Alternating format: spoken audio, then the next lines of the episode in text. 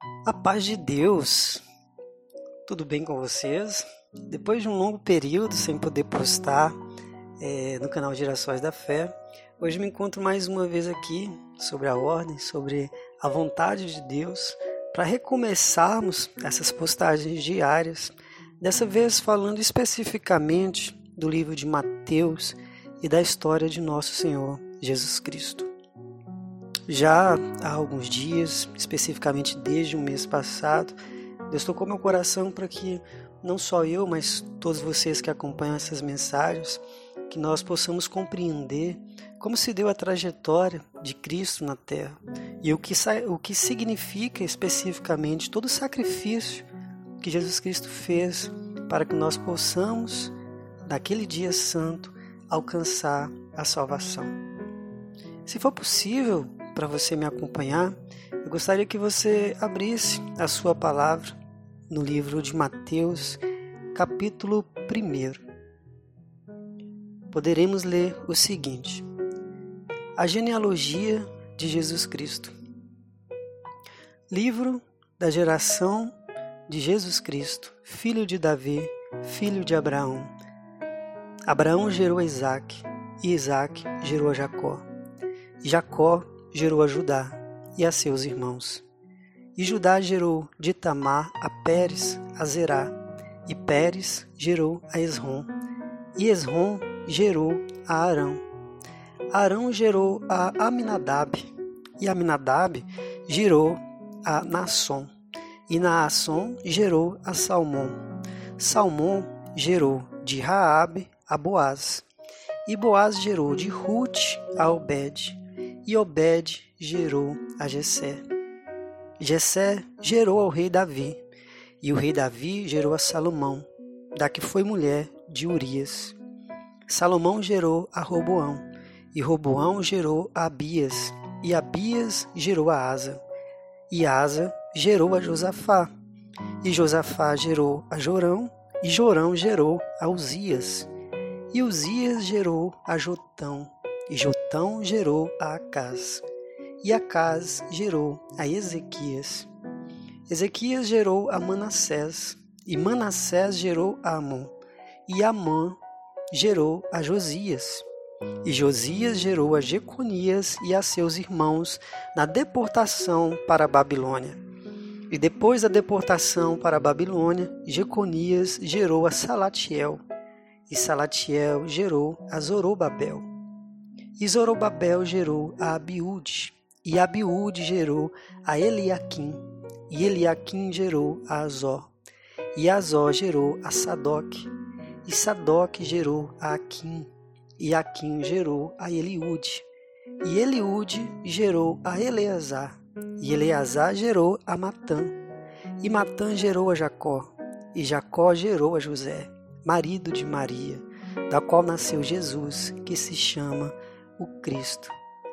De sorte que todas as gerações, desde Abraão até Davi, são 14 gerações.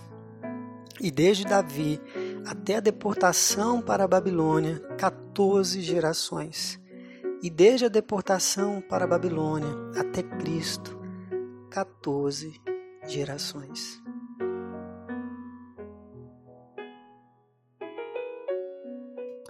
Capítulo 1 de Mateus, quando este santo homem de Deus fala da genealogia de Jesus Cristo, o primeiro versículo diz especificamente do que, que se trata este evangelho.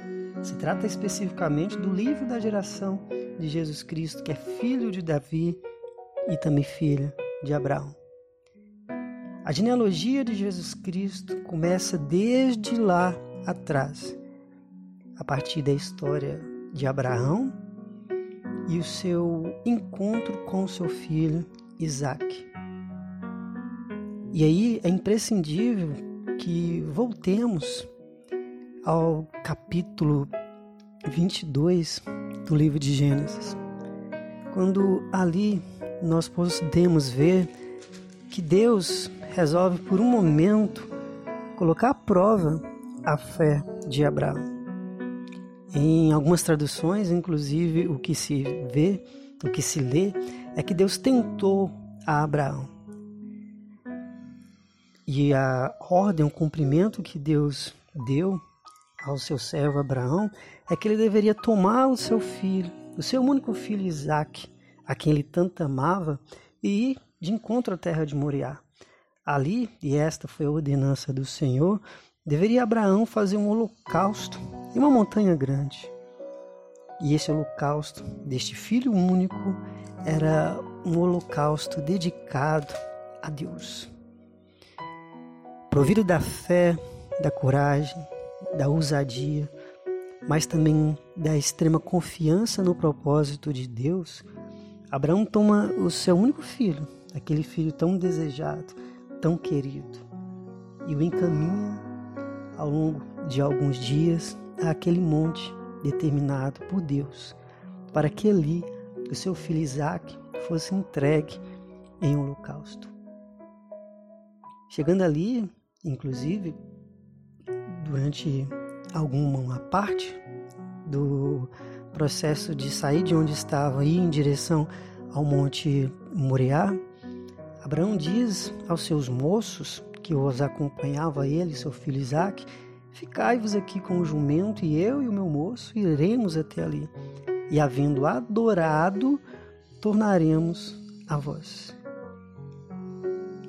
Aqui entendemos que Abraão, ele não mente em momento algum para os seus moços, mas ele diz que aquilo que ele iria fazer naquele monte, junto com o seu outro moço, seu filho, seria para adoração a Deus. E que eles voltariam. Tornaremos a vós. Apesar da determinação de Deus sobre a vida de Isaac, o filho de Abraão, ainda assim Abraão vai de encontro àquele monte para adorar. E na crença de que existiria um tornaremos, ou seja, um plural, ele não voltaria sozinho, porque ele diz: tornaremos a vós. Podemos talvez entender ou deduzir que apesar da ordenança de Deus, existia em Abraão uma fé muito grande, que Deus sabe de todas as coisas e pode todas as coisas. Abraão certamente não entendeu tão prontamente o propósito de Deus, mas ele confiava que existiria um propósito. Aquele Deus que prometeu a ele um filho seria o mesmo Deus que daria a certeza e a convicção que depois daquele acontecimento, daquele encontro naquele monte, melhor ocorreria a ele e a seu filho. Abraão toma então uma parte do caminho sem a presença desses outros moços e busca um particular com Deus a três. Mas em algum momento, Isaac fala a Abraão: Eis-me aqui. Mas onde está o fogo e a lenha? Onde está o cordeiro para o holocausto? E ali diz Abraão: Deus proverá para si o cordeiro para o holocausto, meu filho. E assim caminharam ambos juntos. É interessante pensar porque o Isaac ele confia plenamente no pai. Apesar daquela história começar a se desenhar de uma forma muito confusa, muito suspeita para ele, Isaac, tanto é que ele chega a trazer essa interrogação: estamos todos aqui, mas há o fogo, há a lenha, mas onde está o cordeiro final para o holocausto? Ele suspeita de alguma coisa, ele vê que alguma coisa talvez não estava tão encaixado como deveria estar. Mas diante da fé de Abraão, que também diz com sinceridade: Deus proverá para si o cordeiro para o holocausto, eles passam a caminhar juntos em direção a um propósito que só existia fé por parte de Abraão e confiança da parte de Isaac. E aqui podemos entender duas coisas fundamentais. A primeira delas é que quando existe confiança, nós podemos caminhar juntos. Quando existe confiança, Por mais que a gente não entenda nem compreenda, por mais que a gente não consiga saber qual é o propósito dessa caminhada, dessa jornada para a qual nós estamos indo de, em direção, ainda assim os nossos pés encontram força para caminhar e continuar. Às vezes a confiança, apesar de não ser ainda a fé, ela já é alguma coisa que nos motiva em direção a um projeto muito maior de Deus. Muitas pessoas não confiam, outras pessoas não têm fé. Mas existe muita confiança na fé. E a partir da confiança em Deus, sobretudo, é que nós desenvolvemos a nossa fé. Isaac, por amor ao pai, ele confia neste pai, porque o pai é um porto seguro pra, para ele, aquele em que ele pode confiar e, mesmo diante das suas dúvidas e interrogações, ele pode ir adiante, na crença, na convicção de que ele pode continuar andando com confiança. E Abraão é aquele que, mesmo sabendo que o seu filho poderia ser dado em holocausto, porque essa era a vontade de Deus, essa era a ordenança de Deus num primeiro momento, ainda assim ele tranquiliza esse filho com fé, com coragem e ao mesmo tempo com a esperança de que Deus prepararia um cordeiro para o holocausto. Ele diz: Deus proverá para si o cordeiro. Mas, ainda que acreditasse piamente que um cordeiro seria enviado para o holocausto, já crendo e já buscando, talvez, que não seu filho, mas um cordeiro, um animal, fosse sacrificado para que ele não perdesse o seu único filho, ainda assim, Abraão se coloca em condição de ser obediente a Deus e sacrificar aquilo que ele mais amava. E é nesse momento do sacrifício, quando Abraão estende a sua mão e ele toma o cutelo para imolar o seu filho, que aparece o anjo de Deus, que brada lá desde os céus e disse: Abraão, Abraão. E ele responde: Eis-me aqui. Então o anjo do Senhor diz: Não estendas a tua mão sobre o moço, e não lhe faças nada, porquanto agora sei que temes a Deus e não me negaste o teu filho, o teu único filho. Muitas vezes, em princípio, pode parecer que Deus tenta tirar de nós aquilo que nós mais amamos. Mas Deus não quer necessariamente nos levar aquilo que durante tanto tempo nós oramos, nós buscamos nós pedimos a Deus. O que Deus, na verdade, quer de nós é saber se amamos a Ele mais do que os homens. Dar o seu filho em holocausto a Deus foi uma prova de fé de Abraão, de que por mais que ele amasse esse filho, o amor e a obediência dele a Deus era superior a todo e qualquer sentimento que ele pudesse ter em relação ao seu primogênito. Aqui nós aprendemos o quanto devemos sermos obedientes a Deus e confiar em Deus. Deus não necessariamente diz o porquê queria o filho de Abraão como holocausto. Deus apenas dá uma ordem e essa ordem é seguida. Como dito já no início deste capítulo, Deus resolveu tentar Abraão. Abraão ele foi tentado, ele foi provado. E já convicto Deus, o anjo do Senhor, da fidelidade de Abraão ao propósito de Deus, então o anjo desce para encerrar ali a prova daquele homem de Deus. Mas ao encerrar a prova, Deus lhe promete algo ainda mais grandioso do que aquela primeira promessa que foi Isaac. Naquele monte que depois passou a se chamar Monte Moriá, porque Moriá quer dizer é, monte em que o Senhor proverá. Aquele mesmo monte, o anjo do Senhor diz pela segunda vez a Abraão: Por mim, por mim mesmo jurei, diz o Senhor, porquanto fizeste essa ação e não me negaste o teu filho único, que deveras te abençoarei e te grandissimamente multiplicarei a tua semente como as estrelas dos céus e como a areia que está na praia do mar, e a tua semente possuirá a porta dos seus inimigos.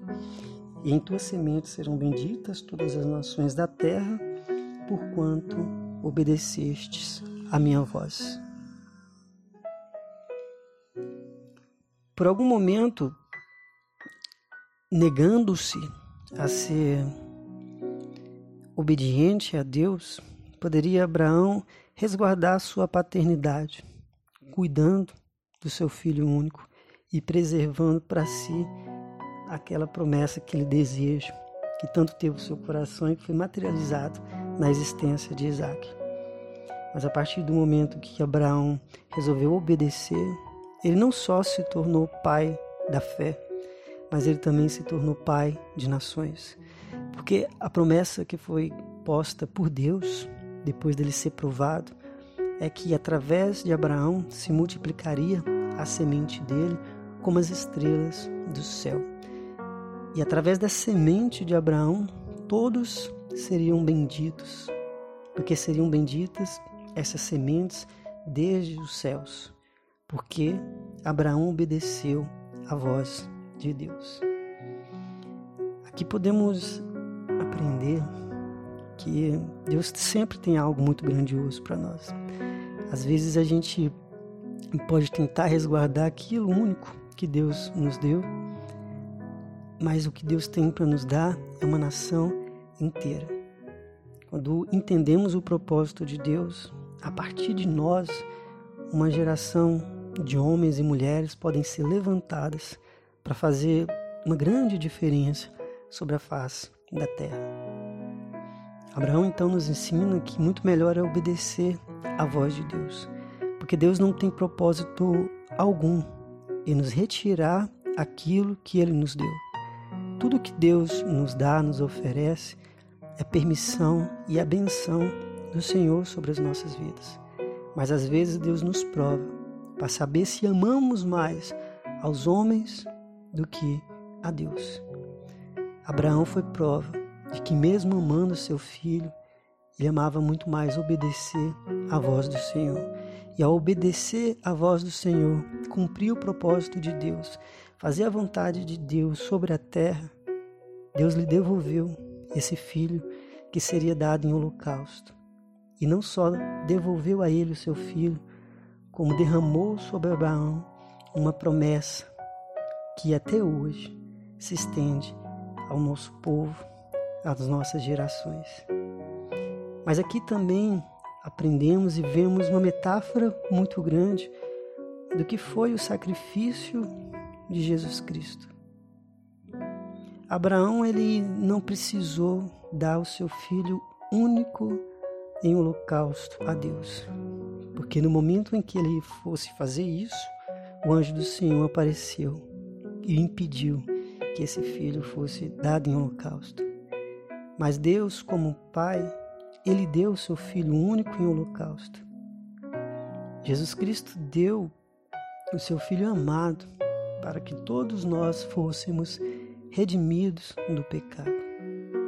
Se você consegue imaginar o que foi a dor, a tristeza, o sofrimento de Abraão, talvez você consiga também entender tudo o que Deus sentiu ao ver o sofrimento do seu filho querido e amado, sendo completamente chagado pela maldade e pela incompreensão humana. Deus, como nossa imagem e semelhança, Deus como Pai, Deus como Deus, também é um Deus que sente, é um Deus que ama. E aqui podemos ver que como Isaac conseguiu confiar em Abraão e ir até o fim, a ponto de quase inclusive ser dado em holocausto, o mesmo fez nosso Senhor Jesus Cristo e fez ainda mais, porque ele viveu provações maiores, grandiosas, para que nós pudéssemos herdar a promessa da salvação. Que neste dia nós possamos ter a confiança necessária de acreditar em Deus para seguirmos os nossos caminhos e desenvolver a fé que há dentro de nós.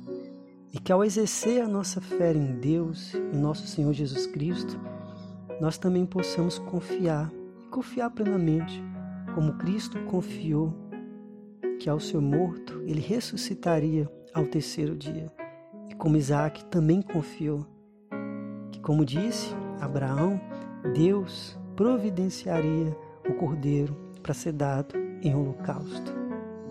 Aqui aprendemos muito mais do que uma relação de pai com filho.